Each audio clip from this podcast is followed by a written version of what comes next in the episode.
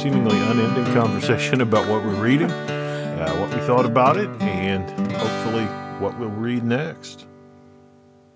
Okay, this week or these past two weeks, I have only read three books, and I'm actually not quite done with the last one, but almost like there was something else going on these two weeks. It's, obviously, with the whole COVID thing, 2020 has been like a decade long, but the last two weeks have been like six months long. There are things that happen on like Wednesday, and I'm like, was that Wednesday or was that back in June? Because that was forever ago. But anyway. It, but the books have been a really good distraction. So um, I'm going to start back at the beginning. The first one that I read over this two week cycle is called The 12 Dates of Christmas, written by Jenny Bayliss.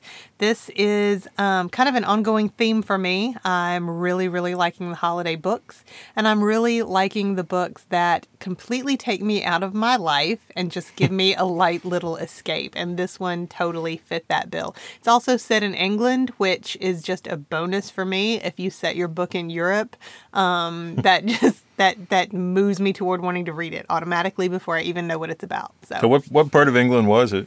I don't know, tiny little towns. I've never heard of them. um, but there, it was it was a really fun book. Um, the other two that I read were both nonfiction. And I, honestly, I think for me and my reading, that also slows me down. I go through fiction a lot faster than I go through nonfiction. That's interesting because I don't. I think I'm the opposite. No, well, the fiction you've got a story and you want to know what's going to happen next.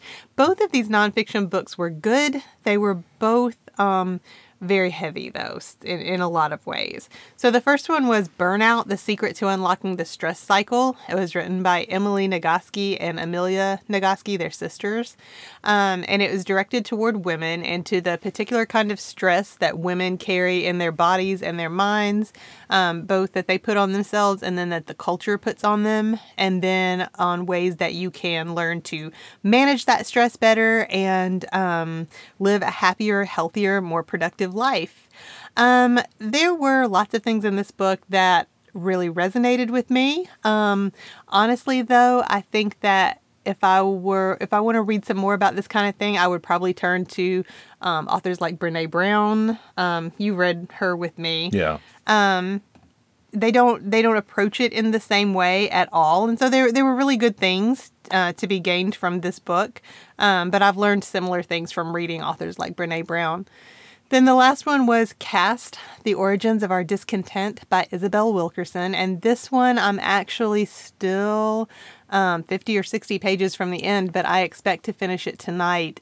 This one um, has been slower because it is very difficult to read.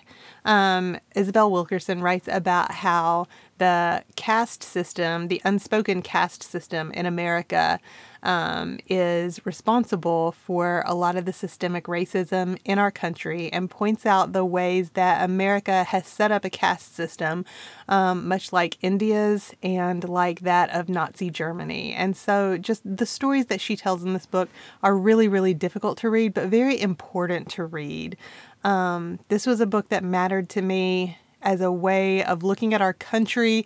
I guess I'd, I guess I'd really kind of always known this in the back of my mind, but I had never heard anybody state it the way that she does.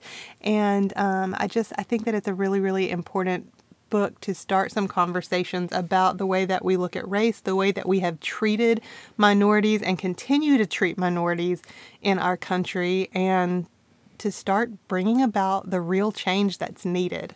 Well, I mean, obviously, one big part of white privilege is that it's going to generally be invisible to privileged white people.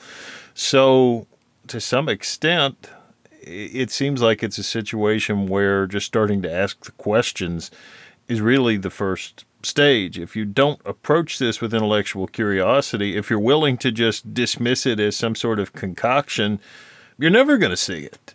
Yeah. Uh, and if you can't see it, you can't help fix it. Uh, and if there aren't enough people trying to help fix it, it never gets fixed. And then obviously nobody, uh, I'd like to think nobody wants that. Nobody should want that. Um, but I'm always interested in these kind of things coming from Appalachia, where there's, it's very apparent within Appalachian culture that there are forces that want to keep poor white people and poor black people apart. Because if they start to see all of the things they have in common instead of all the things that they have different, they become a massive threat uh, to the existing power structure. And that power structure and that separation is a huge focus in this book, and the idea that um, white people have to keep this caste system together um, or risk losing their dominance in society. And I really I felt kind of dumb as I started reading this book that I had never organized it in my brain in this way before. There's just so much to learn. there just there really is. But I want to be um, on the side of pushing for justice. Sure, sure. Those were my books for this these past two weeks, and then of course I also read the one we're going to talk about some more in just a few minutes. Well, you're ahead of me, and that you managed to get through four. I got through three, and like you, uh, I mostly just went to a book when I wanted to get away. There are some really interesting you know, history, uh, cultural, political books. Some of them are already on my shelf, but I just could not go there right now. It felt too close to the bone. It was like reading about a disease when you're about to be treated for it. Yeah. Uh, you know, so so it's coming. I'm really looking forward to Jon Meacham's book about John Lewis. That one is at the absolute top of my list, and I am looking forward to tearing into that. Did I did I buy you that? Uh, yes, yes, you did. Yeah, you Okay, did. awesome. Well, bonus point for you. but but this time, two books plus the uh, featured book. Uh, the only one I got through on my own was a book called Blue Monday by a fellow named Danny Gallagher, and Danny's a, a internet friend of mine. Danny wrote about the Montreal Expos in 1981. Uh, always fascinated by the Expos because of you know, I grew up with the Expos as a team and they're gone. And that's not the way sports tends to go. Sports tends to go that, you know, we got 20 teams when you're a kid and now we got 30 teams. And, you know, they, they add more, they don't take away. Uh, but the Expos are gone. And, uh, and Danny's a Canadian baseball junkie and, and he delivered a lot of interesting insight. Uh, on how the Expos were built and on the guys who were there. The 1981 team came up just short of the World Series. They never reached it in Montreal. Uh, So, an interesting read. Yeah. And then our daughter read Moneyball with me, uh, which is an old favorite of mine. I dug it back out, Michael Lewis. Uh, she's 11, and so I would censor parts of the book. Uh, but the fundamental premise was one I thought she would find interesting. Of course, Moneyball is about the economic inequality in baseball and how you deal with that. How do you run a business where you've got one fifth of the money of your outstanding competitors and yet you beat them head to head? Obviously, you got to outthink them. You can't outspend them, so you have to find hidden value. And I knew she was getting it one day uh, when we were talking about an athlete who was kind of a funny looking guy. And she said, stealing the line directly from Moneyball, Hey, we're not selling blue jeans here. And- You know, when you said that you wanted to read Moneyball with her, I kind of rolled my eyes because she is very much like me in that she gets she digs into a good story. And I read Moneyball an embarrassing amount of time ago because I don't remember the book very well, but um, I knew that it wasn't that kind of a story, so I didn't think that this would last very long. But I overheard some of the conversations that you guys had about it, and I was really impressed by how much she was getting from it and how much she really did seem to enjoy it. Well, you know, I love baseball and the World Series and all that was going on, which was good to have back, even in a weird COVID-y way. Uh, but but yeah, the the deep dive on Moneyball is always fascinating to me. Training ourselves to think differently about problems, uh, which is a very Michael Lewis kind of thing to do. I love so many of his books, and uh, and we'll probably go through one or two more of his. I'm still kind of working on his catalog, but Awesome. but we had a good time with it and and you know it is it's funny that it's an old favorite now i guess billy beane is about to leave the oakland a's so sadly he never really got over the hump of taking them to a championship but so what uh, it, it was such an awesome intellectual experiment and and one that that i got to share with an 11 year old who who I hope will never think about baseball the same way again because I didn't after I read the book. We should have brought her on and let her talk with you about it here. Eh, it, it's not outside the realm of possibility. Maybe we'll drag her back. But then I did have the combo book that we read. Um, you know, we were kind of saying, what are we going to read? And and I had started this book, and I said, it's it's not a bad book. Maybe you could read it. And the deeper I got into the book, the more I said, yeah, yeah, I think this is one that's worth reading. And again, I kind of rolled my eyes and thought, all right, well, you picked the last few. You should read what he wants you to read. And I read the introduction and I said, oh my gosh, this is a great book. so it's A Better Man by Michael Ian Black. Uh, I know Michael Ian Black because as a goofy, not at all cool teenager in the 1990s, he had this kind of cult TV show called The State that he was part of. And I didn't even get half of the jokes, but the half I got were so funny that I tried to never miss the show. I love the show. It lasted like five minutes. Uh, I mean, the, the the handful of us who remember it and love it uh, are are out there, and everybody else goes, "What? Huh?" Yeah, I I didn't see it at the time. I didn't see it until after we were married and you started collecting old episodes. Yeah, I started finding them, and unfortunately, they put them out on DVD now. Yeah, so. okay, that's where I saw them. You got them all on DVD. Right. Okay.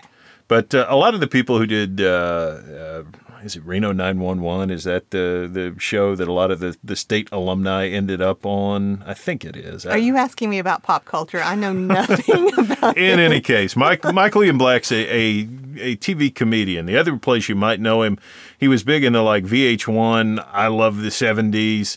He's kind of the uh, the deadpan guy. He would come on and say something absurd with an utterly straight face, and that was- was funny. He know. was so fantastic on that. I loved him. But uh, but this book is about fatherhood, and he wrote a book for his 18 year old son. Did we say the name of this book? Yes, we said that it is a better man by Michael Ian. And the subtitle is A Mostly Serious Letter to My Son. Well, that we didn't do. So Okay, I'm sorry.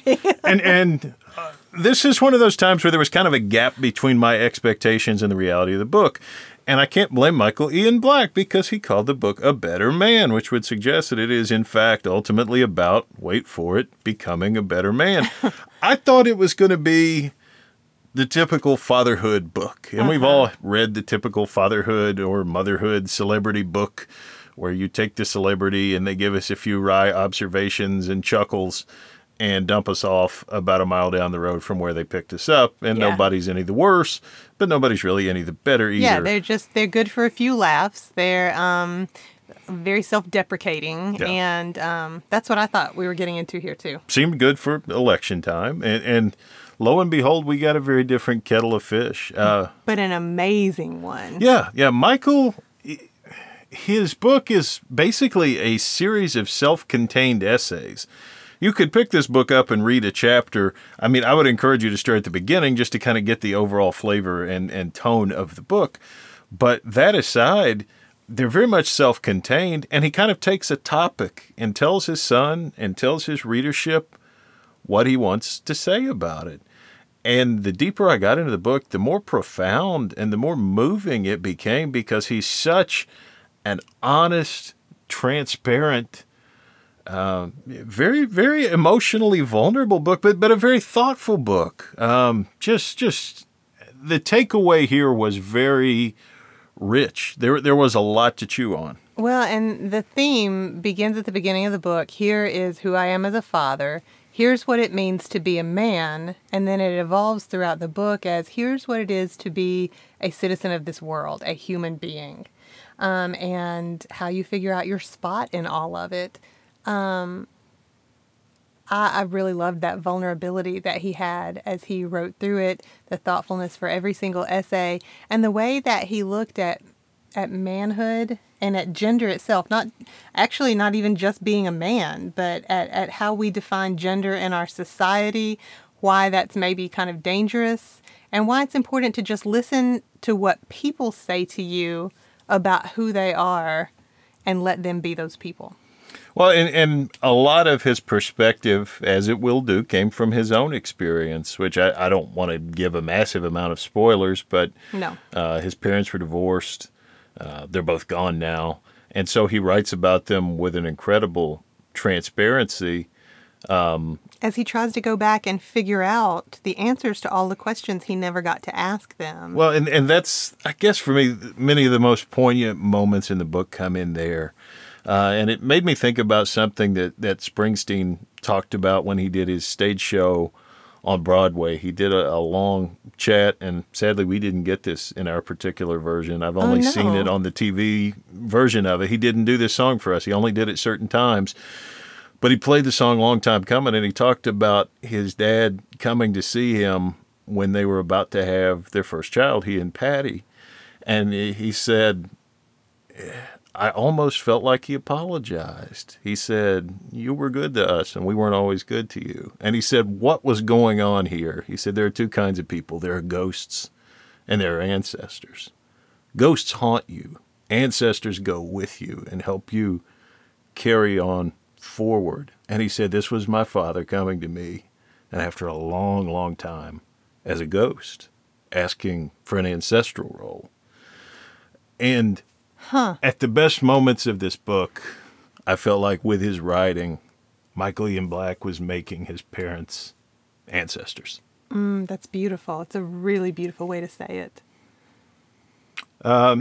just just so many things. One of the chapters that stood out to me uh, was his chapter about war and about the military. And and again, it's the sort of thing where knowing who he is, I expected it to be kind of snide and flippant, and it wasn't at all. It was a very respectful, thoughtful piece about war and what it means to fight and what it means to be a man in a, a culture that values violence and physical protection.